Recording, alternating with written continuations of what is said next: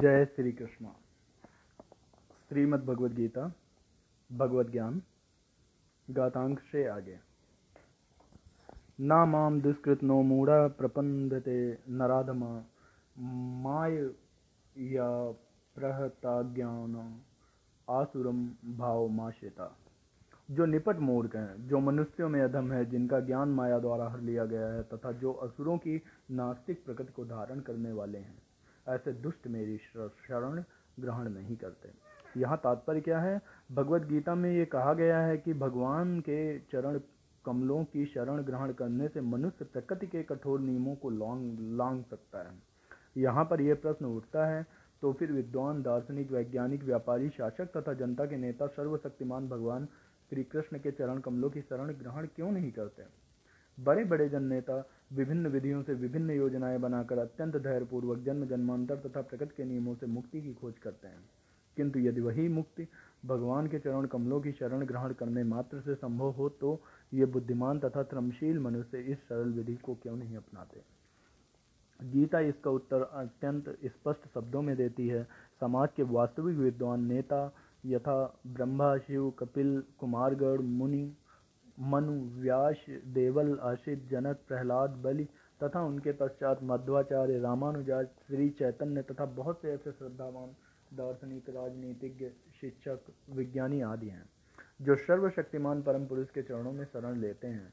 किंतु जो लोग वास्तविक, दार्शनिक, विज्ञानी, शिक्षक, प्रशासक आदि नहीं हैं, किंतु भौतिक लाभ के लिए ऐसा बनते हैं, वे परमेश्वर की योजना या पथ को स्वीकार नहीं करते।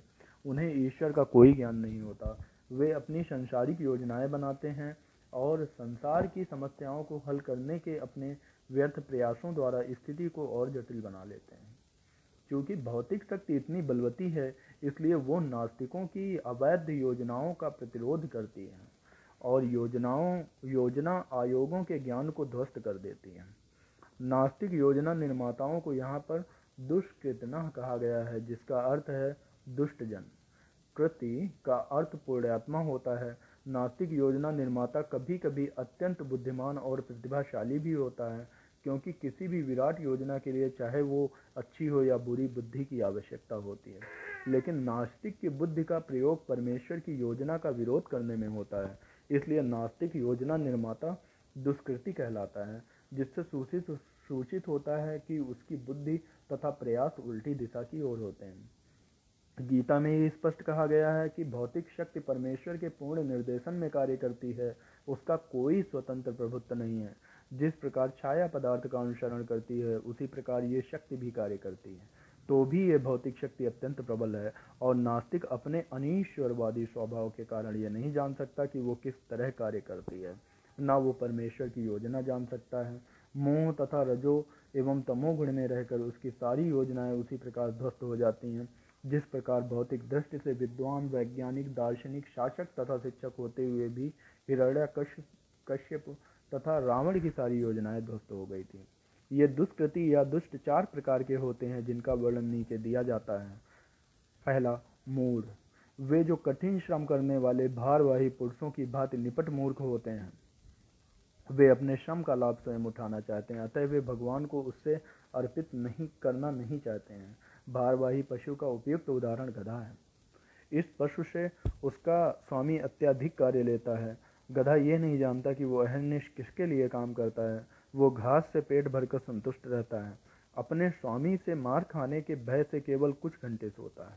और गधी से बार बार लात खाने के भय के बावजूद भी अपनी काम तृप्ति पूरी करता है। कभी कभी गधा कविता करता है और दर्शन बगाड़ता है। किंतु उसके रोकने से लोगों की शांति भंग होती है, ऐसी ही दशा उन सकाम कर्मियों की है जो ये नहीं जानते वे किसके लिए कर्म करते हैं। वे ये नहीं जानते कर्म यज्ञ के लिए हैं। ऐसे लोग जो अपने द्वारा उत्पन्न कर्मों के भार से दबे रहते हैं, प्राय ये कहते, सुने जाते हैं कि उनके पास अवकाश कहाँ कि वे जीव की अमरता के विषय में सुने। ऐसे मूढ़ों के लिए नश्वर, भौतिक लाभ ही जीवन का सब कुछ होता है।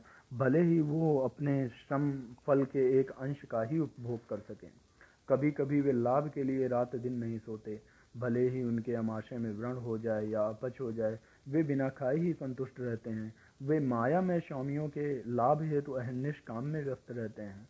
अपने असली स्वामी से अनभिज्ञ रहकर ये मूर्ख कर्मी माया की सेवा में व्यस्त, व्यर्थ ही अपना समय गवाते हैं। दुर्भाग्य तो ये है कि वे कभी कभी स्वामियों के परम स्वामी की शरण में नहीं जाते हैं। ना ही वे सही व्यक्ति से उनके विषय में सुनने में कोई समय लगाते हैं। जो सूकर विष्टा खाता है, वो चीनी तथा घी से बनी मिठाइयों की परवाह नहीं करता। उसी प्रकार मूर्ख कर्मी इस निष्ठर जगत की इंद्रियों को सुख देने वाले समाचारों को निरंतर सुनता रहता है। किंतु संसार को गतिशील बनाने वाली शाश्वत जीवित शक्ति प्राण के विषय में सुनने में तनिक भी समय नहीं लगाता। दूसरा दूसरे प्रकार के दुष्कृति नराधम, अर्थात अधम व्यक्ति कहलाता है। नर का अर्थ है मनुष्य और अधम का अर्थ है सबसे नीचे। चौरासी लाख जीव योनियों में से चार लाख मानव योनियाँ हैं। इनमें से अनेक निम्न मानव योनियाँ हैं, जिसमें अधिकांश अधिकांश असंस्कृत हैं। सभ्य मानव योनियाँ वे हैं जिनके पास सामाजिक, राजनीतिक तथा धार्मिक नियम हैं, जो मनुष्य सामाजिक तथा राजनीतिक दृष्टि से उन्नत हैं किंतु जिनका कोई धर्म नहीं होता, वे नराधम माने जाते हैं। धर्म ईश्वर विहीन नहीं होता, क्योंकि धर्म का प्रयोजन परम सत्य को तथा उसके साथ मनुष्य के संबंध को जानना है। गीता में भगवान स्पष्टतः कहते हैं कि उनसे परे कोई भी नहीं है, वे ही परम सत्य हैं। मनुष्य जीवन का सुसंस्कृत रूप सर्वशक्तिमान परम सत्य श्री भगवान कृष्ण के साथ मनुष्य की विस्मृत भावना को जागृत करने के लिए मिला है। जो इस अवसर को हाथ से जाने देता है, वही नराधम है। शास्त्रों से पता चलता है कि जब बालक माँ के गर्भ में अत्यंत असहाय रहता है तो वो अपने उद्धार के लिए प्रार्थना करता है और वचन देता है कि गर्भ से बाहर आते ही वो केवल भगवान की पूजा करेगा। संकट के समय ईश्वर का स्मरण प्रत्येक जीव का स्वभाव है। किंतु वो ईश्वर के साथ सदा से संबंधित रहता है, किंतु उद्धार के बाद बालक जन्म पीड़ा को और उसी के साथ अपने उद्धारक को भी भूल जाता है, क्योंकि वो माया के वशीभूत हो जाता है। ये तो बालकों के अभिभावकों का कर्तव्य है कि वे उनमें सुप्त दिव्य भावनामृत को जागृत करें। वर्णाश्रम पद्धति में मनु स्मृत के अनुसार ईश भावनामृत को जागृत करने के उद्देश्य से दस शुद्धि संस्कारों का विधान है, जो धर्म का प्रदर्शन करते हैं। किंतु अब विश्व के किसी भाग में किसी भी विधि का दृढ़तापूर्वक पालन नहीं होता। और फलस्वरूप 99.9 परसेंट जनसंख्या नराधम है। जब सारी जनसंख्या नराधम हो जाती है तो स्वाभाविक है कि उनकी सारी तथाकथित शिक्षा भौतिक प्रकृति ही सर्व समर्थ शक्ति द्वारा व्यक्त कर दी जाती है। गीता के अनुसार विद्वान पुरुष वही है जो एक ब्राह्मण, कुत्ता, गाय, हाथी तथा चंडाल को समान दृष्टि से देखता है। असली भक्त की भी ऐसी दृष्टि होती है। गुरु रूप ईश्वर के अवतार श्री नित्यानंद प्रभु ने दो भाइयों, जगाई तथा मधाई नामक विशिष्ट नराधमों का उद्धार किया और ये दिखला दिया कि किस प्रकार शुद्ध भक्त नराधमों पर दया करता है और जो नराधम भगवान द्वारा बहिष्कृत किया जाता है, वो केवल भक्त की अनुकंपा से पुनः अपने आध्यात्मिक भावनामृत प्राप्त कर सकता है। श्री चैतन्य महाप्रभु ने भागवत कर्म, धर्म का प्रवर्तन करते हुए संस्कृति की है कि लोग विनीत भाव से भगवान के संदेश को सुने। इस संदेश का सार भगवत गीता है। विनीत भाव से श्रवण करने मात्र से अधम से अधम मनुष्यों का उद्धार हो सकता है, किंतु दुर्भाग्यवश वे इस संदेश को सुनना नहीं चाहते हैं। परमेश्वर की इच्छा के प्रति समर्पण करना तो दूर, ये नराधम मनुष्य के प्रधान कर्तव्य की डटकर उपेक्षा करते हैं। तीसरा, दुष्कृतियों की तीसरी श्रेणी माय या प्रहत ज्ञान की है। अर्थात ऐसे व्यक्तियों की जिनका प्रकांड ज्ञान माया के प्रभाव से शून्य हो चुका है ये अधिकांशतया बुद्धिमान व्यक्ति होते हैं, तथा महान दार्शनिक, कवि, साहित्यकार, वैज्ञानिक आदि, किंतु माया इन्हें भ्रांत कर देती है, जिनके कारण ये परमेश्वर की अवज्ञा करते हैं। इस समय माया प्रहत ज्ञाना की बड़ी संख्या है। यहाँ तक कि वे भगवत गीता के विद्वानों के माध्यम, मध्य भी हैं। गीता में अत्यंत सीधी या सरल भाषा में कहा गया है कि कृष्ण ही भगवान है। ना तो कोई उनके तुल्य है, ना ही उनसे बड़ा। वे समस्त मनुष्यों के आदि पिता ब्रह्मा के भी पिता बताए गए हैं। वास्तव में वो ब्रह्मा के ही नहीं, अपितु समस्त जीव योनियों के भी पिता हैं। वे निराकार ब्रह्म तथा परमात्मा के मूल हैं और जीवात्मा में स्थित परमात्मा उनका अंश है। वे सबके उत्स हैं और सबों को सलाह दी जाती है कि उनके चरण कमलों के शरणागत बने। इन सब कथनों के बावजूद ये माय या प्रहत ज्ञाना भगवान का उपहास करते हैं और उन्हें एक सामान्य मनुष्य मानते हैं। वे ये नहीं जानते कि भाग्यशाली मानव जीवन श्री भगवान के दिव्य शास्त्र स्वरूप का, के अनुरूप ही रचा गया है। गीता की ऐसी सारी अवैध व्याख्याएँ, जो माया प्रहत ज्ञाना वर्ग के लोगों द्वारा की गई हैं और परंपरा पद्धति से हटकर हैं, आध्यात्मिक जानकारी के पद पर रोड़े का कार्य करती हैं। मायाग्रस्त व्याख्याकार ना तो स्वयं भगवान कृष्ण के चरण के कृष्ण के चरणों की शरण में जाते हैं और न अन्यों को इस सिद्धांत का पालन करने के लिए शिक्षा देते हैं। चौथा, दुष्कृतियों की चौथी श्रेणी असुरम भाव माशिता अर्थात आसुरी सिद्धा, सिद्धांत वालों की है। ये श्रेणी खुले रूप से नास्तिक होती है। किंतु इसमें कुछ तर्क करते हैं कि परमेश्वर कभी भी इस संसार में अवतरित नहीं हो सकता, किंतु वे इसका कोई ठोस प्रमाण नहीं बता पाते कि ऐसा क्यों नहीं हो सकता। कुछ ऐसा है जो परमेश्वर को निर्विशेष रूप के अधीन मानते हैं, यद्यप गीता में इसका उल्टा बताया गया है। नास्तिक श्री भगवान के द्वेषवश अपनी बुद्धि से कल्पित अनेक अवैध अवतारों को प्रस्तुत करते हैं। ऐसे लोग जिनके जीवन का एकमात्र उद्देश्य भगवान को नकारना है। श्री कृष्ण के चरण कमलों के कभी शरणागत नहीं हो सकते। दक्षिण भारत के श्री यामनाचार्य अल बंदरू ने कहा, हे प्रभु, आप उन लोगों द्वारा नहीं जाने जाते जो नास्तिक सिद्धांतों में लगे हैं। भले ही आप विलक्षण गुण, रूप तथा लीला से युक्त हैं। सभी शास्त्रों ने आपका विशुद्ध सत्वमय विग्रह प्रमाणित किया है, तथा दैवी गुण संपन्न दिव्य ज्ञान के आचार्य भी आपको मानते हैं। अतएव, मूढ़, नराधम, माया प्रहित ज्ञानी, अर्थात भ्रमित मनोधर्मी तथा नास्तिक। ये चार प्रकार के दुष्कृति कभी भी भगवान के चरण कमलों की शरण में नहीं जाते। भले ही सारे शास्त्र तथा आचार्य ऐसा उपदेश क्यों न देते रहे। चतुर्विद्या भजनते माम जना शुक्र अर्जुना। आर्तो जिज्ञासुरार्थी ज्ञानी चा भरत भरतर्ष। हे भरत श्रेष्ठ चार प्रकार के पुण्यात्मा मेरी सेवा करते। आर्त जिज्ञासु, अर्थार्थी तथा ज्ञानी। दुष्कृति के सर्वथा विपरीत ऐसे लोग हैं जो शास्त्रीय विधि विधानों को दृढ़ता से पालन करते हैं और ये सुकृत्य न कहलाते हैं। अर्थात ये वे लोग हैं जो शास्त्रीय विधि से, विधि विधानों, नैतिक तथा सामाजिक नियमों को मानते हैं और परमेश्वर के प्रति न्यूनाधिक भक्ति करते हैं। इन लोगों की चार श्रेणियाँ हैं, जो पीड़ित हैं, जो वे जिन्हें धन की आवश्यकता है, वे जिन्हें जिज्ञासा है, वे जिन्हें परम सत्य का ज्ञान है। ये सारे लोग विभिन्न परिस्थितियों में परमेश्वर की भक्ति करते रहते हैं। ये शुद्ध भक्त नहीं है, क्योंकि ये भक्ति के बदले कुछ महत्वाकांक्षाओं की पूर्ति करना चाहते हैं। शुद्ध भक्ति निष्काम होती है और उसमें किसी लाभ की आकांक्षा नहीं रहती। भक्ति रसामृत सिंधु में शुद्ध भक्ति की परिभाषा इस प्रकार दी गई है। अन्याभिलाषिता शून्यम ज्ञान कर्माद नावृतम, अनुकूलेन कृष्णानुशीलम भक्ति रोत्मना मनुष्य को चाहिए कि परमेश्वर कृष्ण की दिव्य प्रेमा भक्ति किसी सकाम कर्म अर्थात अथवा मनोधर्म द्वारा भौतिक लाभ की इच्छा से रहित होकर करे, यही शुद्ध भक्ति कहलाती है। जब ये चार प्रकार के लोग परमेश्वर के पास भक्ति के लिए आते हैं और शुद्ध भक्त की संगति से पूर्णतया शुद्ध हो जाते हैं तो ये भी शुद्ध भक्त हो जाते हैं। जहाँ तक दुष्ट, दुष्कृतियों का प्रश्न है, उनके लिए भक्ति दुर्गम है, क्योंकि उनका जीवन स्वार्थपूर्ण, अनियमित तथा निरुद्देश्य होता है। किंतु इनमें से कोई कुछ लोग शुद्ध भक्त के संपर्क में आने पर शुद्ध भक्त बन जाते हैं।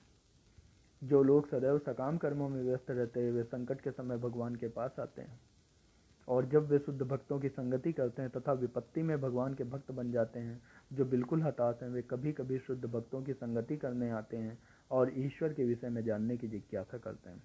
इसी प्रकार शुष्क चिंतन जब ज्ञान के प्रति, ज्ञान के प्रत्येक क्षेत्र से हताश हो जाते हैं तो वे वे भी कभी कभी भग, ईश्वर को जानना चाहते हैं और वे भगवान की भक्ति करने आते हैं। इस प्रकार ये निराकार ब्रह्म तथा अंतर्यामी परमात्मा के ज्ञान को पार कर जाते हैं और भगवत कृपा से या उनके शुद्ध भक्ति की कृपा से उन्हें साकार भगवान का बोध हो जाता है। कुल मिला के जब आर्थ जिज्ञास, ज्ञानी तथा धन की इच्छा रखने वाले समस्त भौतिक इच्छाओं से मुक्त हो जाते हैं और जब वे ये भली बात समझ जाते हैं कि भौतिक आशक्ति से आध्यात्मिक उन्नति का कोई सरोकार नहीं है तो वे शुद्ध भक्त बन जाते हैं। जब तक ऐसी शुद्ध अवस्था प्राप्त नहीं हो लेती, तब तक भगवान की दिव्य सेवा में लगे भक्त सकाम कर्मों में या संसारी ज्ञान की खोज में अनुरक्त रहते हैं।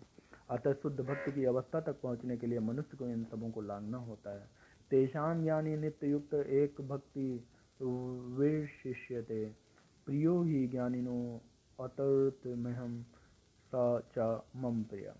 इनमें से जो परम ज्ञानी है और शुद्ध भक्ति में लगा रहता है, वो सर्वश्रेष्ठ है, क्योंकि मैं उसे अत्यंत प्रिय हूँ और वो मुझे प्रिय है। तात्पर्य क्या है?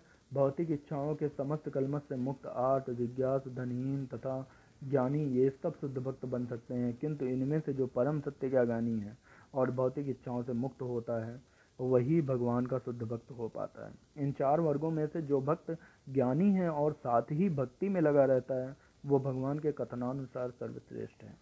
ज्ञान की खोज करते रहने से मनुष्य को अनुभूति होती है कि उसका आत्मा उसके भौतिक शरीर से भिन्न है। अधिक उन्नति करने पर उसे निर्विशेष ब्रह्म तथा परमात्मा का ज्ञान होता है। जब वो पूर्णतया शुद्ध हो जाता है तो उसे ईश्वर के नित्य दास के रूप में अपनी स्वाभाविक स्थिति की अनुभूति होती है। इस प्रकार शुद्ध भक्त की संगत से आर्थ जिज्ञास, धन, इच्छुक तथा ज्ञानी स्वयं शुद्ध हो जाते हैं। किंतु प्रारंभिक अवस्था में जिस व्यक्ति को परमेश्वर का पूर्ण ज्ञान होता है और साथ ही जो उनकी भक्ति करता रहता है, वो व्यक्ति भगवान को अत्यंत प्रिय होता है, जिसे भगवान की दिव्यता का शुद्ध ज्ञान प्राप्त होता है। वो भक्ति द्वारा इस तरह सुरक्षित रहता है कि भौतिक कलमों से छू भी नहीं पाते। उदारा सर्व एवते ज्ञानी त्वात्मय में मतम। अस्थिता साही युक्तात्मा मामे वानुत माम गतिम। निस्संदेह ये सब उदार चेता व्यक्ति हैं, किंतु जो मेरे ज्ञान को प्राप्त है, उसे मैं अपने ही समान मानता हूँ। वो मेरी दिव्य सेवा में तत्पर रहकर मुझे सर्वोच्च मुझे सर्वोच्च उद्देश्य को निश्चित रूप से प्राप्त करता है। यहाँ तात्पर्य है ऐसा नहीं है कि जो कम ज्ञानी भक्त हैं, वे भगवान को प्रिय नहीं हैं। भगवान कहते हैं कि सभी उदार चेता हैं, क्योंकि चाहे जो भी भगवान के पास किसी भी उद्देश्य से आए हैं, वो महात्मा कहलाता है। जो भक्त भक्त के बदले कुछ लाभ चाहते हैं, उन्हें भगवान स्वीकार करते हैं, क्योंकि इस स्नेह का विनिमय होता है। वे स्नेह स्नेहवश भगवान से लाभ की याचना करते हैं, और जब उन्हें वो प्राप्त हो जाता है तो वे इतने प्रसन्न होते हैं कि वे भगवत भक्ति करने लगते हैं। किंतु ज्ञानी भक्त भगवान को इसलिए प्रिय है कि उसका उद्देश्य प्रेम तथा भक्ति से परमेश्वर की सेवा करना होता है। ऐसा भक्त भगवान की सेवा किए बिना क्षण भर भी नहीं रह सकता। इसी प्रकार परमेश्वर अपने भक्त को बहुत चाहते हैं, वे उससे विलग नहीं हो पाते। श्री मद भागवत में भगवान कहते हैं, साधु हृदय में हम, साधु नाम हृदय स्वहम मदन्यते ना जानन्ति, ना हम तेभ्यो मनागति। भक्तगण सदैव मेरे हृदय में वास करते हैं और मैं भक्तों के हृदयों में वास करता हूँ। भक्त मेरे अतिरिक्त और कुछ नहीं जानता और मैं भी भक्त को कभी नहीं बोलता। मेरे तथा शुद्ध भक्तों के बीच घनिष्ठ संबंध रहता है। ज्ञानी शुद्ध भक्त कभी भी आध्यात्मिक संपर्क से दूर नहीं होते, अतः वो मुझे अत्यंत प्रिय हैं। बहुनाम जन्म बहुनाम जन्म नाम मनते ज्ञान वान्माम प्रपद्यते, वासुदेवा सर्वमिति। सा महात्मा सदुर्लभा। अनेक जन्म जन्मांतर के बाद जिसे समुचित ज्ञान होता है, सचमुच ज्ञान होता है, वो मुझको समस्त कारणों का कारण जानकर मेरी शरण में आता है। ऐसा महात्मा अत्यंत दुर्लभ होता है। यह तात्पर्य क्या है? भक्ति या दिव्य अनुष्ठानों को करता हुआ जीव अनेक कर्मों के पश्चात इस दिव्य ज्ञान को प्राप्त कर सकता है। कि आत्म साक्षात्कार का चरम लक्ष्य श्री भगवान है। आत्म साक्षात्कार के प्रारंभ में मनुष्य भौतिकता का परित्याग करने का प्रयत्न करता है, तब निर्विशेषवाद की ओर उसका झुकाव हो सकता है। किंतु आगे बढ़ने पर वो ये समझ पाता है कि आध्यात्मिक जीवन में भी कार्य हैं और इन्हीं से भक्ति का विधान होता है। इसकी अनुभूति होने पर भगवान के प्रति आसक्त हो जाता है और उनकी शरण ग्रहण कर लेता है। इस अवसर पर वो ये समझ सकता है कि कृष्ण की कृपा ही सर्वस्व है, वही सब कारणों के कारण है और यह जगत उनसे स्वतंत्र नहीं है। वो इस भौतिक जगत को आध्यात्मिक विविधताओं का विकृत प्रतिबिंब मानता है और अनुभव करता है कि प्रत्येक वस्तु का परमेश्वर कृष्ण से संबंध है। इस प्रकार वो प्रत्येक वस्तु को वासुदेव श्री कृष्ण से संबंधित समझता है। इस प्रकार की वासुदेव मई व्यापक दृष्टि होने से भगवान कृष्ण को परम लक्ष्य मानकर शरणागति प्राप्त होती है। ऐसे शरणागत महात्मा दुर्लभ हैं। इस श्लोक की सुंदर व्याख्या श्वेताश्वर उपनिषद में मिलती है। सहस्त्र शीर्षा पुरुषा सहस्त्राक्षा सहस्त्रपात। सा भूमि विश्वतो दशांगुलम पुरुष एवेदम सर्व यद्भूतं, यच्च भव्यम्। उतामृत वर्षेशानु यदन्नेनाति। रोहते चांदोग्य उपनिषद में कहा गया है, न वे वाचो, न चशुंस, न श्रोत्राणी, न मनांशी चक्षते प्राण इति एवा चक्षते प्राणो हवेतानि सर्वाणी भवंती जीव के शरीर की बोलने की शक्ति, देखने की शक्ति, सुनने की शक्ति, सोचने की शक्ति ही प्रधान नहीं है। समस्त कार्यों का केंद्र बिंदु तो यह जीवन प्राण है। और इसी प्रकार भगवान वासुदेव या भगवान श्री कृष्ण ही समस्त पदार्थों में मूल सत्ता है। इस देह में बोलने, देखने, सुनने तथा सोचने आदि की शक्तियाँ हैं। किंतु यदि वे भगवान से संबंधित ना हों तो सभी व्यर्थ हैं। वासुदेव सर्वव्यापी हैं और प्रत्येक वस्तु वासुदेव हैं। अतः भक्त पूर्ण ज्ञान में रहकर शरण ग्रहण करता है। तुलनार्थ भगवद गीता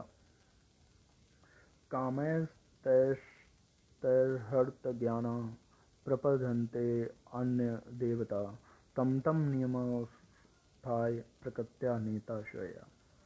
जिनकी बुद्धि भौतिक इच्छाओं द्वारा मारी गई है, वे देवताओं की शरण में जाते हैं, या वे अपने अपने स्वभावों के अनुसार पूजा के विशेष विधि विधानों का पालन करते हैं। तात्पर्य क्या है?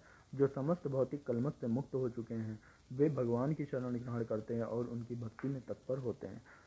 जब तक भौतिक कलमश धुल नहीं जाता, तब तक वे स्वभावतः अभक्त रहते हैं। किंतु जो भौतिक इच्छाओं के होते हुए भी भगवान की ओर उन्मुख होते हैं, वे बहिरंगा प्रकृति द्वारा आकृष्ट नहीं होते क्योंकि वे सही उद्देश्य की ओर अग्रसर होते हैं। अतः वे शीघ्र ही सारी भौतिक कामेच्छाओं से मुक्त हो जाते हैं। श्रीमद् भगवतम में कहा गया है कि मनुष्य को चाहिए कि स्वयं को वासुदेव के प्रति समर्पित करे और उन्हीं की पूजा करे, चाहे वो भौतिक इच्छाओं से रहित हो या भौतिक इच्छाओं से पूरित हो।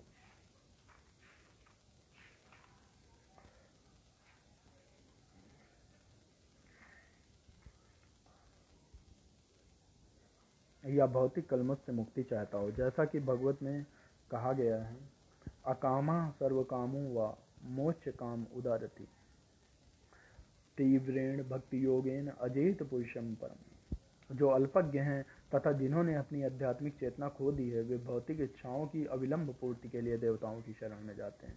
सामान्यतः ऐसे लोग भगवान की शरण में नहीं जाते, क्योंकि वे निम्नतर गुणों वाले रजो तथा तमोगुड़ी होते हैं, अतः वे विभिन्न देवताओं की पूजा करते हैं। वे पूजा के विधि विधानों का पालन करने में ही प्रसन्न रहते हैं। देवताओं के पूजक छोटी छोटी इच्छाओं के द्वारा प्रेरित होते हैं, और ये नहीं जानते कि परम लक्ष्य तक किस प्रकार पहुँचा जाए। किंतु भगवत भक्त कभी भी पृष्ठभ्रष्ट नहीं होता, क्योंकि वैदिक साहित्य में विभिन्न उद्देश्यों के लिए विभिन्न भिन्न देवताओं के पूजन का विधान है। अतः जो भगवत भक्त नहीं है, वे सोचते हैं कि देवता कुछ कार्यों के लिए भगवान से श्रेष्ठ हैं, किंतु शुद्ध भक्त जानता है कि भगवान कृष्ण ही सबके स्वामी हैं। चैतन्यतमृत में कहा गया है, एक ले ईश्वर कृष्ण और शब्दभ्रत केवल भगवान कृष्ण ही स्वामी हैं और सब दास हैं। फलतः शुद्ध भक्त कभी भी अपनी आवश्यकताओं की पूर्ति के लिए देवताओं के निकट नहीं जाता। वो तो परमेश्वर पर निर्भर रहता है और वे जो कुछ देते हैं उसी से संतुष्ट रहता है। यो यो यायाम तनुम भक्ता श्राद्ध या चिर्मिच्छति तस्य तस्याचलाम श्रद्धाम तामेव विदधाम में हम मैं प्रत्येक जीव के हृदय में परमात्मा स्वरूप स्थित हूँ। जैसे ही कोई किसी देवता की पूजा करने की इच्छा करता है, मैं उसकी श्रद्धा को स्थिर करता हूँ, जिससे वो उसी देवता की भक्ति कर सके। तात्पर्य, ईश्वर ने हर एक को स्वतंत्रता प्रदान की है। अतः यदि कोई पुरुष भौतिक भोग करने का इच्छुक है तो इसके लिए देवताओं से सुविधाएँ चाहता है। तो प्रत्येक हृदय में परमात्मा स्वरूप स्थित भगवान उनके मनोभावों को जानकर ऐसी सुविधाएँ प्रदान करते हैं कि समस्त जीवों के परम पिता के रूप में वे उनकी स्वतंत्रता में हस्तक्षेप नहीं करते। किंतु उन्हें वे सुविधाएँ प्रदान करा, करते हैं, जिनसे वे अपनी भौतिक इच्छाएँ पूरी कर सकें। किंतु लोग ये प्रश्न कर सकते हैं कि शक्तिमान ईश्वर जीवों को ऐसी सुविधाएँ प्रदान करके उन्हें माया के पास में गिरने ही क्यों नहीं देते? इसका उत्तर ये है कि यदि परमेश्वर उन्हें ऐसी सुविधाएँ प्रदान न करें तो फिर स्वतंत्रता का कोई अर्थ नहीं रह जाता। अतः वे सबों को पूर्ण स्वतंत्रता प्रदान करते हैं, चाहे कोई कुछ करे। किंतु उनका अंतिम उपदेश हमें भगवद गीता में प्राप्त होता है। मनुष्य को चाहिए कि अन्य सारे कार्यों को त्याग कर उनकी शरण में आए, इससे मनुष्य सुखी रहेगा। जीवात्मा तथा देवता दोनों ही परमेश्वर की इच्छा के अधीन है। अतः जीवात्मा ना तो स्वेच्छा से किसी देवता की पूजा कर सकता है, न देवता परमेश्वर की इच्छा के विरुद्ध कोई वर दे सकते हैं। जैसा, जैसी की कहावत है, ईश्वर की इच्छा के बिना एक पत्ती भी नहीं हिलती। सामान्यतः जो लोग इस संसार में पीड़ित हैं, वे देवताओं के पास जाते हैं, क्योंकि वेदों में ऐसा करने का उद्देश्य है कि आमुक आमुक इच्छाओं वाले को आमुक आमुक देवताओं की शरण में जाना चाहिए। उदाहरणार्थ, एक रोगी को सूर्यदेव की पूजा करने का आदेश है। इसी प्रकार विद्या का इच्छुक सरस्वती की पूजा कर सकता है और सुंदर पत्नी को चाहने वाला व्यक्ति शिवजी की पत्नी देवी उमा की पूजा कर सकता है। इसी प्रकार शास्त्रों में विभिन्न देवताओं के पूजन की विधियाँ बताई गई क्योंकि प्रत्येक जीव विशेष सुविधा चाहता है, अतः भगवान उसे विशेष देवता से उस वर को प्राप्त करने की प्रबल इच्छा की प्रेरणा देते हैं और उसे वर प्राप्त हो जाता है। किसी विशेष देवता की पूजन की विधि भी भगवान द्वारा ही नियोजित की जाती है। जीवों में वो प्रेरणा देवता नहीं दे सकते, किंतु भगवान परमात्मा है, जो समस्त जीवों के हृदयों में उपस्थित रहते हैं। अतः कृष्ण मनुष्य को किसी देवता के पूजन की प्रेरणा प्रदान करते हैं। सारे देवता परमेश्वर के विराट शरीर के विभिन्न अंग स्वरूप हैं, अतः वे स्वतंत्र नहीं होते वैदिक साहित्य में कथन है, परमात्मा रूप में भगवान देवता के हृदय में भी स्थित रहते हैं। अतः वे देवता के माध्यम से जीव की इच्छा को पूरा करने की व्यवस्था करते हैं, किंतु जीव तथा देवता दोनों ही परमात्मा की इच्छा पर आश्रित हैं, वे स्वतंत्र नहीं हैं। सातया श्रद्धया युक्त राधन मीहते लभते च तथा कामान्य कामान्य विहितान ऐसी श्रद्धा से समन्वित वो देवता विशेष की पूजा करने का यत्न करता है। और अपनी इच्छा की पूर्ति करता है। किंतु वास्तविकता तो ये है कि ये सारे लाभ केवल मेरे द्वारा प्रदत्त हैं। यहाँ तात्पर्य क्या? देवतागढ़ परमेश्वर की अनुमति के बिना अपने भक्तों को वर नहीं दे सकते। जीव भले ही ये भूल जाए कि प्रत्येक वस्तु परमेश्वर की संपत्ति है, किंतु देवता इसे नहीं भूलते। अतः देवताओं की पूजा तथा वांछित फल की प्राप्ति देवताओं के कारण नहीं, अपित उनके माध्यम से भगवान के कारण होती है। अल्पज्ञानी जीव को जीव इसे नहीं जानते, अतः वो मूर्खता बस देवताओं के पास जाते हैं। किंतु शुद्ध भक्त आवश्यकता पड़ने पर परमेश्वर से ही याचना करता है, परंतु वर मांगना शुद्ध भक्त का लक्षण नहीं है। जीव सामान्यतः देवताओं के पास इसलिए जाता है क्योंकि वह अपनी इच्छाओं की पूर्ति के लिए पगलाया रहता है। तब ऐसा होता है जब जीव अनुचित कामना करता है, जिसे स्वयं भगवान पूरा नहीं करते। चैतन्य चरितामृत में कहा गया है कि जो व्यक्ति परमेश्वर की पूजा के साथ साथ भौतिक भोग की कामना करता है, वो परस्पर विरोधी इच्छाओं वाला होता है। परमेश्वर की भक्ति तथा देवताओं की पूजा समान स्तर पर नहीं हो सकती, क्योंकि देवताओं की पूजा भौतिक है और परमेश्वर की भक्ति नितांत आध्यात्मिक है। जो जीव भगवत धाम जाने का इच्छुक है, उसे मार्ग में भौतिक इच्छाएँ बाधक हैं। अतः भगवान के शुद्ध भक्त को वे भौतिक लाभ नहीं प्रदान किए जाते, जिनकी कामना अल्पज्ञ जीव करते रहते हैं, जिनके कारण वे परमेश्वर की भक्ति न करके देवताओं की पूजा में लगे रहते हैं। अंतवत्तु फलम तेषाम तद्भवत यल्त मेदशाम देवन देव यजो यान्ति मध्य भक्ता यान्ति ममाप अल्प बुद्धि वाले व्यक्ति देवताओं की पूजा करते हैं और उन्हें प्राप्त होने वाले फल सीमित तथा क्षणिक होते हैं। देवताओं की पूजा करने वाले देवलोक को जाते हैं, किंतु मेरे भक्त अंततः मेरे परम धाम को प्राप्त होते हैं। तात्पर्य क्या है? भगवत गीता के कुछ भाष्यकार कहते हैं कि देवता की पूजा करने वाला व्यक्ति परमेश्वर के पास पहुँच सकता है, किंतु यह स्पष्ट कहा गया है कि देवताओं के उपासक भिन्न भिन्न लोक को जाते हैं। जहाँ विभिन्न देवता स्थित हैं, ठीक उसी प्रकार जिस तरह सूर्य की उपासना करने वाला सूर्य को या चंद्रमा का उपास उपासक चंद्रमा को प्राप्त होता है। इसी प्रकार यदि कोई इंद्र जैसे देवता की पूजा करना चाहता तो उसे पूजे जाने वाले उसी देवता का लोक प्राप्त होगा। ऐसा नहीं है कि जिस किसी भी देवता की पूजा करने से भगवान को प्राप्त किया जा सकता है। यहाँ पर इसका निषेध किया गया है क्योंकि यह स्पष्ट कहा गया है कि देवताओं के उपासक भौतिक जगत के अन्य लोकों को जाते हैं, किंतु भगवान का भक्त भगवान के ही परम धाम को जाता। है यहाँ पर प्रश्न उठाया जा सकता है कि यदि विभिन्न देवता परमेश्वर के शरीर के विभिन्न अंग हैं तो उन सबकी पूजा करने से एक ही जैसा फल मिलना चाहिए। किंतु देवताओं के उपासक अल्पज्ञ होते हैं क्योंकि वे ये नहीं जानते कि शरीर के किस अंग को भोजन दिया जाए। उनमें से कुछ इतने मूर्ख होते हैं कि ये दावा करते हैं कि अंग अनेक हैं, अतः भोजन देने के ढंग अनेक हैं। किंतु यह बहुत उचित नहीं है। क्या कोई कानों या आँखों से शरीर को भोजन पहुँचा सकता है? वे नहीं जानते। वो ये नहीं जानते, ये देवता भगवान के विराट शरीर के विभिन्न अंग हैं। और वे अपने अज्ञान वशी विश्राम, विश्वास कर बैठते हैं कि प्रत्येक देवता पृथक ईश्वर है और तथा परमात्मा का प्रति योगी है। न केवल सारे देवता, अपित सामान्य जीव भी परमेश्वर के अंग अंश हैं। श्रीमद् भगवतम में कहा गया है कि ब्राह्मण परमेश्वर के सिर हैं, क्षत्रिय उनकी बाहें हैं, वैश्य उनकी कटी तथा शूद्र उनके पाँव हैं। इन सबके अलग अलग कार्य हैं। यदि कोई देवताओं को या तथा अपने आप को परमेश्वर का अंश मानता है तो उसका ज्ञान पूर्ण है। किंतु यदि वो इसे नहीं समझता तो उसे भिन्न लोकों की प्राप्ति होती है, जहाँ देवतागण निवास करते हैं। ये वो गंतव्य नहीं है, जहाँ भक्तगण जाते हैं। देवताओं से प्राप्त वर नाशवान होते हैं, क्योंकि इस भौतिक जगत के भीतर सारे लोक, सारे देवता तथा उनके सारे उपासक नाशवान हैं। अतः इस श्लोक में स्पष्ट कहा गया है कि ऐसे देवताओं की उपासना से प्राप्त होने वाले सारे फल नाशवान होते हैं। अतः ऐसी पूजा केवल अल्पज्ञों द्वारा की जाती है, क्योंकि परमेश्वर की भक्ति में कृष्ण भावना मृत में संलग्न व्यक्ति ज्ञान से पूर्ण दिव्य आनंद में लोक की प्राप्ति करता है।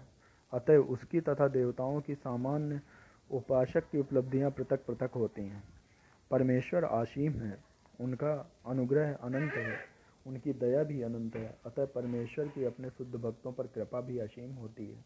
अव्यक्तम व्यक्ति मापन्नम मन्यते माम बुद्धया, परम भाव मजानंतो मामा व्यय मनुत्तम बुद्धिहीन मनुष्य मुझको ठीक से ना जानने के कारण सोचते हैं कि मैं पहले निराकार था और अब मैंने इस स्वरूप को धारण किया है। वे अपने अल्प ज्ञान के कारण मेरी अविनाशी तथा सर्वोच्च प्रकृति को नहीं जान पाते। तात्पर्य क्या है? देवताओं के उपासकों को अल्पज्ञ कहा गया है।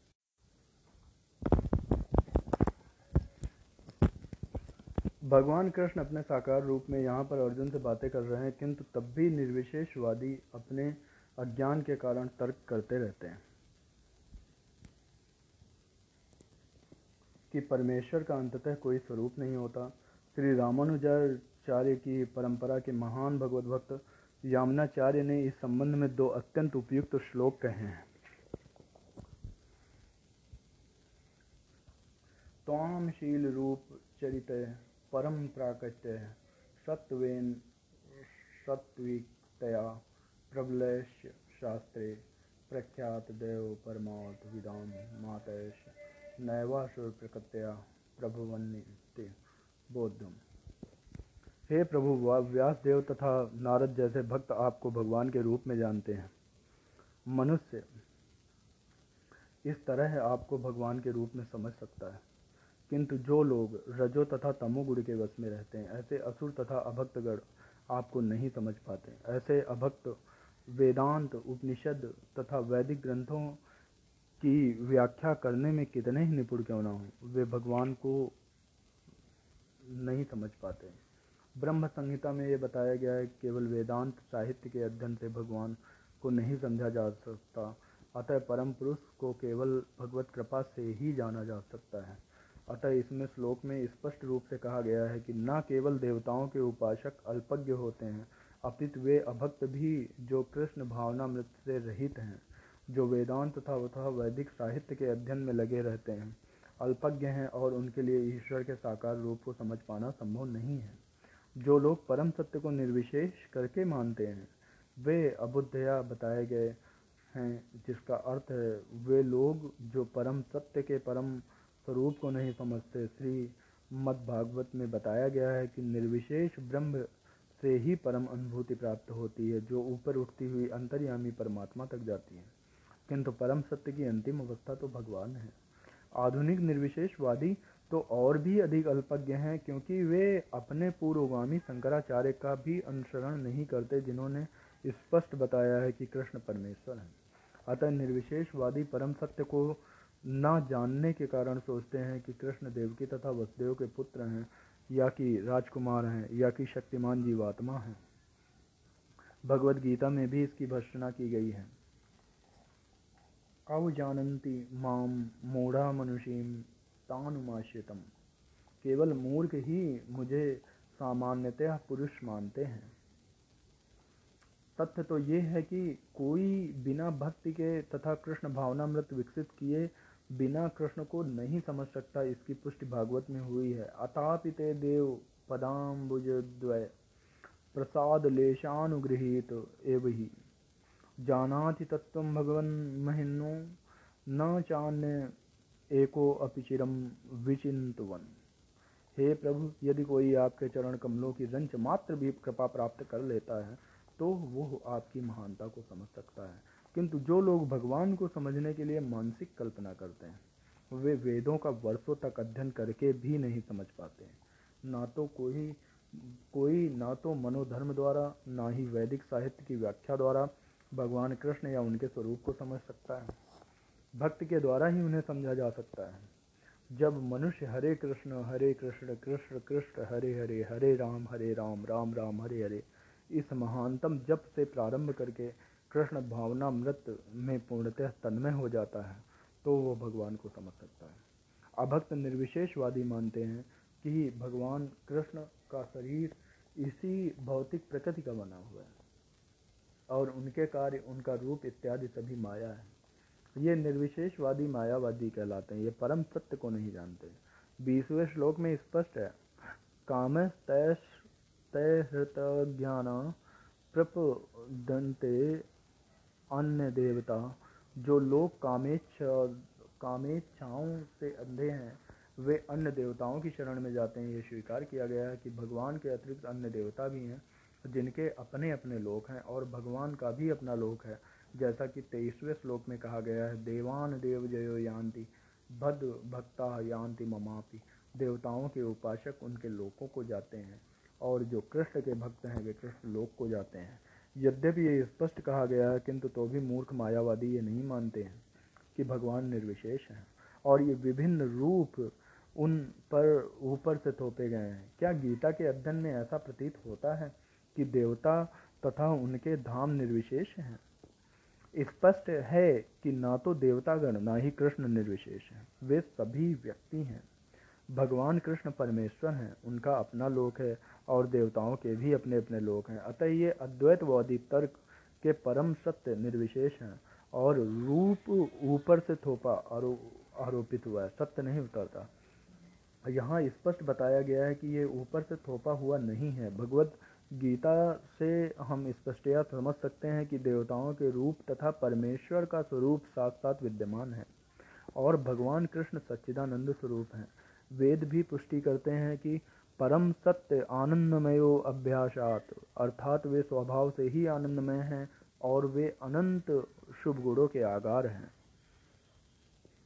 गीता में भगवान कहते हैं कि यद्यपि वे अज अजन्मा हैं और तो भी वे प्रकट होते हैं। भगवत गीता से हम इन सारे तथ्यों को जान सकते हैं, अतः हम ये नहीं समझ पाते कि भगवान किस तरह से निर्विशेष हैं। जहाँ तक गीता के कथन है, उनके अनुसार निर्विशेषवादी, अद्वैतवादियों का यह आरोपित सिद्धांत मिथ्या है। यहाँ तक, यहाँ यह स्पष्ट है कि परम सत्य भगवान कृष्ण के रूप और व्यक्तित्व दोनों हैं।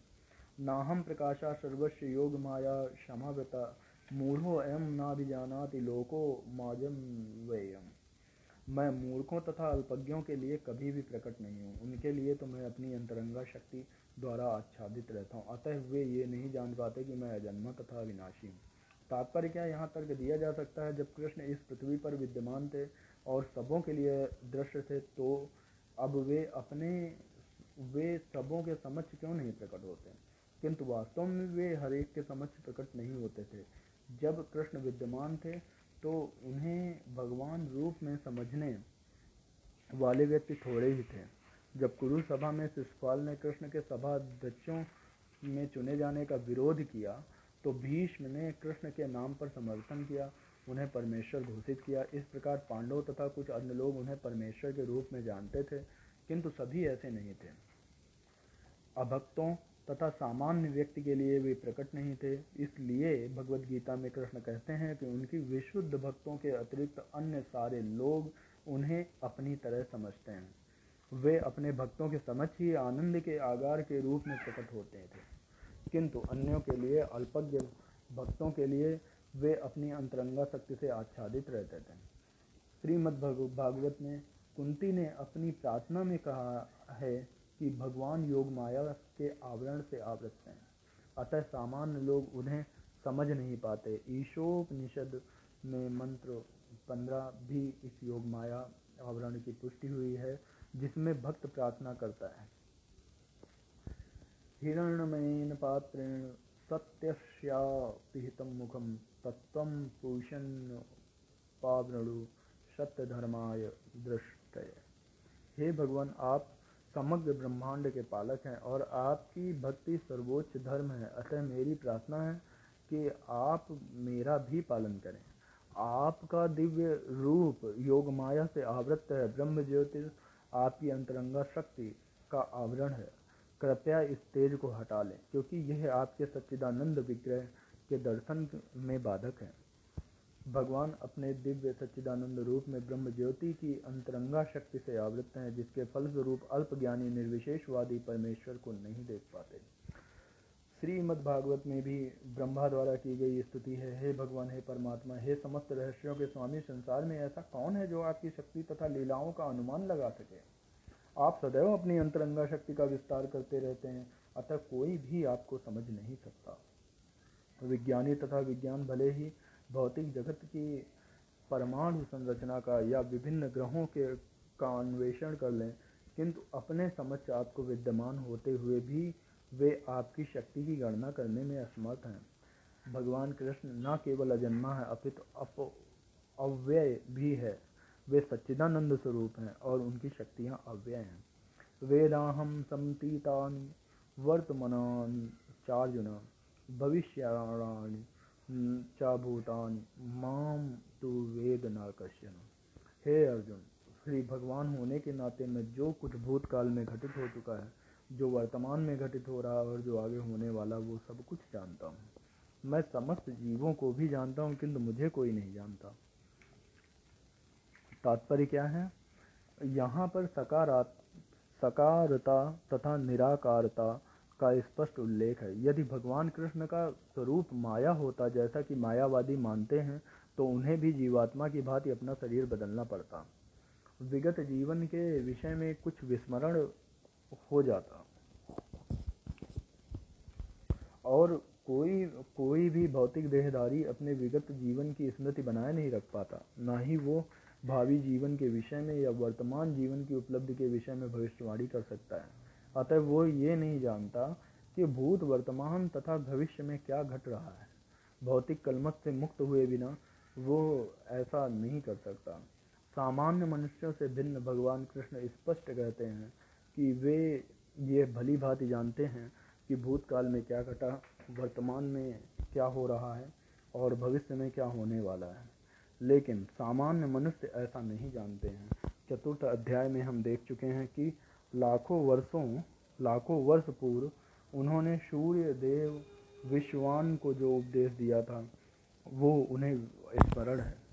कृष्ण प्रत्येक जीव को जानते हैं क्योंकि वे सबों के हृदय में परमात्मा रूप में स्थित हैं, किंतु अल्पाज्ञाई अल्पाज्ञ पुरुष जीव के हृदय में परमात्मा रूप में स्थित होने तथा श्री भगवान के रूप में उपस्थित रहने पर भी श्री कृष्ण को परम पुरुष के रूप में नहीं जान पाते। भले ही वे निर्विशेषवादी ब्रह्म को ही क्यों ना समझ लेते हों। निसंदेह कृष्ण का दिव्य शरीर अनश्वर है। वे सूर्य के समान है और माया बादल के समान है। भौतिक जगत में हम सूर्य को देखते हैं, बादलों को देखते हैं और विभिन्न नक्षत्र तथा ग्रहों को देखते हैं। आकाश में बादल इन सबों को अल्पकाल के लिए ढक सकता है, किंतु ये आवरण हमारी दृष्टि तक ही सीमित होता है। सूर्य, चंद्रमा तथा तारे सचमुच ढके नहीं होते। इसी प्रकार माया परमेश्वर को आच्छादित नहीं कर सकती। वे अपनी अंतरंगा शक्ति के कारण अल्पज्ञों को दृश्य नहीं होते। और जैसा कि इस अध्याय के तृतीय श्लोक में कहा गया है कि करोड़ों पुरुषों में से कुछ ही सिद्ध बनने का प्रयत्न करते हैं और सहस्त्रों ऐसे सिद्ध पुरुषों में से कोई एक भगवान कृष्ण को समझ पाता है। भले ही कोई निराकार, ब्रह्म या अंतर्यामी भगवान, अंतर्यामी परमात्मा की अनुभूति के कारण सिद्ध हो ले, किंतु कृष्ण भावनामृत के बिना वो भगवान श्री कृष्ण को समझ ही नहीं सकता। इच्छा द्वय समुत्थेन, द्वंद्व मोहेन भारत, सर्वभूतानि सम्मोहम सर्गे यांति परंतप हे भरतवंशी, हे शत्रु विजेता समस्त जीव जन्म लेकर इच्छा तथा घृणा से उत्पन्न द्वंद्वों से मोहग्रस्त होकर मोह को प्राप्त होते हैं। तात्पर्य क्या है? जीव की स्वाभाविक स्थिति शुद्ध ज्ञान रूप परमेश्वर की आधीनता है। मोहवश जब मनुष्य इस शुद्ध ज्ञान से दूर हो जाता है तो वो माया के वशीभूत हो जाता है और भगवान को नहीं समझ पाता। ये माया इच्छा तथा घृणा के द्वंद्व रूप में प्रकट होती है। इसी इच्छा तथा घृणा के कारण मनुष्य परमेश्वर से तदाकार होना चाहता है और भगवान के रूप में कृष्ण से ईर्ष्या करता है। किंतु शुद्ध भक्त इच्छा तथा घृणा से मोहग्रस्त नहीं होते।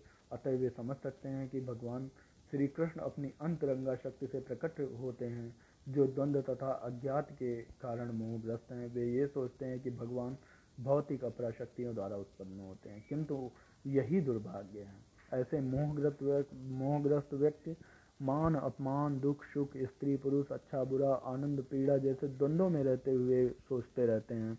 ये मेरी पत्नी है, ये मेरा घर है, मैं इस घर का स्वामी हूँ, मैं इस स्त्री का पति हूँ। ये ही मोह के द्वंद्व हैं।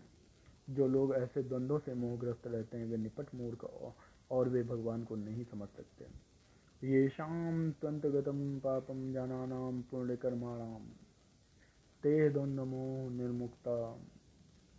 भजनते माम दृढ़ता जिन मनुष्यों ने पूर्व जन्मों में तथा इस जन्म में पूर्ण कर्म किए हैं और जिनके पाप कर्मों का पूर्णतया उच्छेदन हो चुका है हो, होता है वे मोह के द्वंद्वों से मुक्त हो जाते हैं और वे संकल्प पूर्वक मेरी सेवा में तत्पर होते हैं।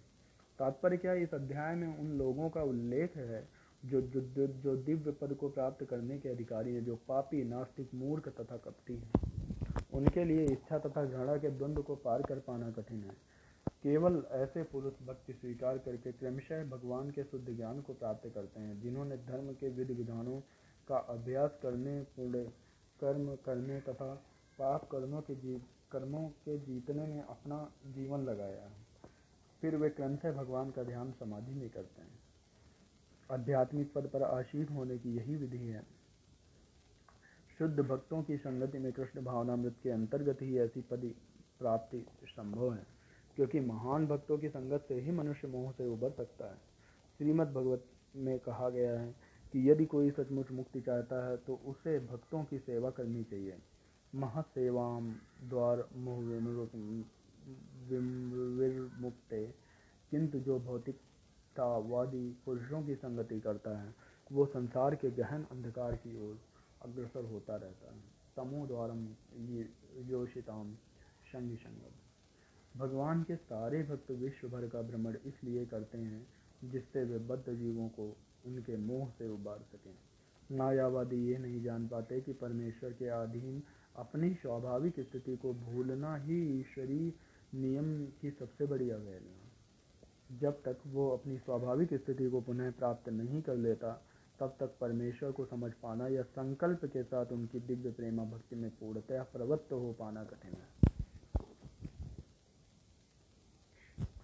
जरा मरण मोक्षाय मामाश्रित यतंत ये ते ब्रह्म तद्दम प्रतस्तमध्यात्म कर्म चाकलम जो जरा तथा मृत्यु से मुक्ति पाने के लिए यत्नशील रहते हैं।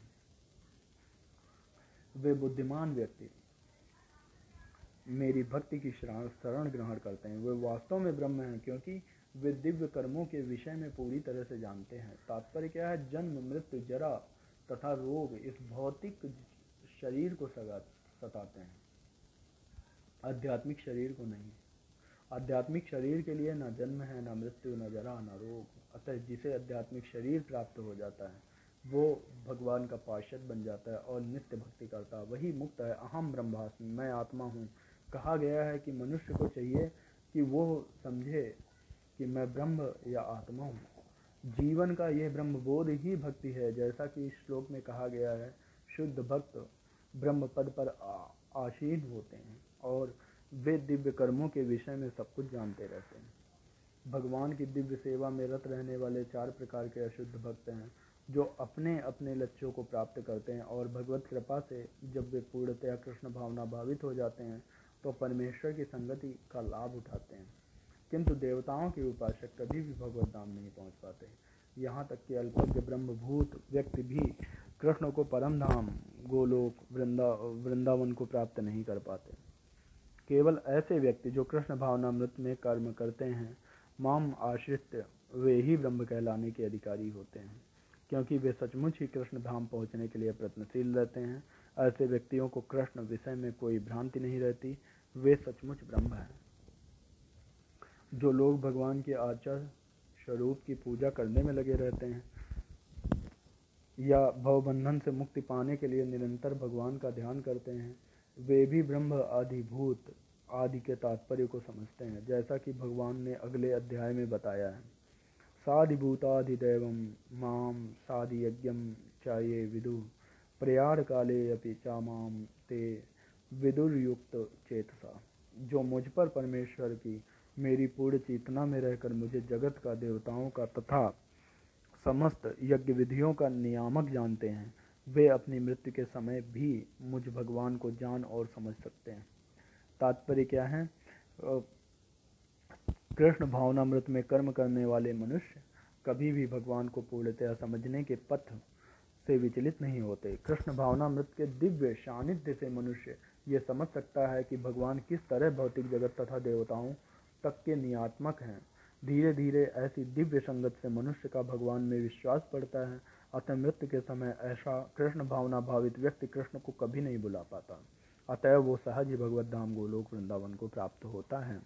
यह सातवां अध्याय विशेष रूप से बताता है कि कोई किस प्रकार से पूर्णतया कृष्ण भावना भावित हो सकता है। कृष्ण भावना का शुभारंभ ऐसे व्यक्तियों के सानिध्य में होता है जो कृष्ण भावना भावित होते हैं।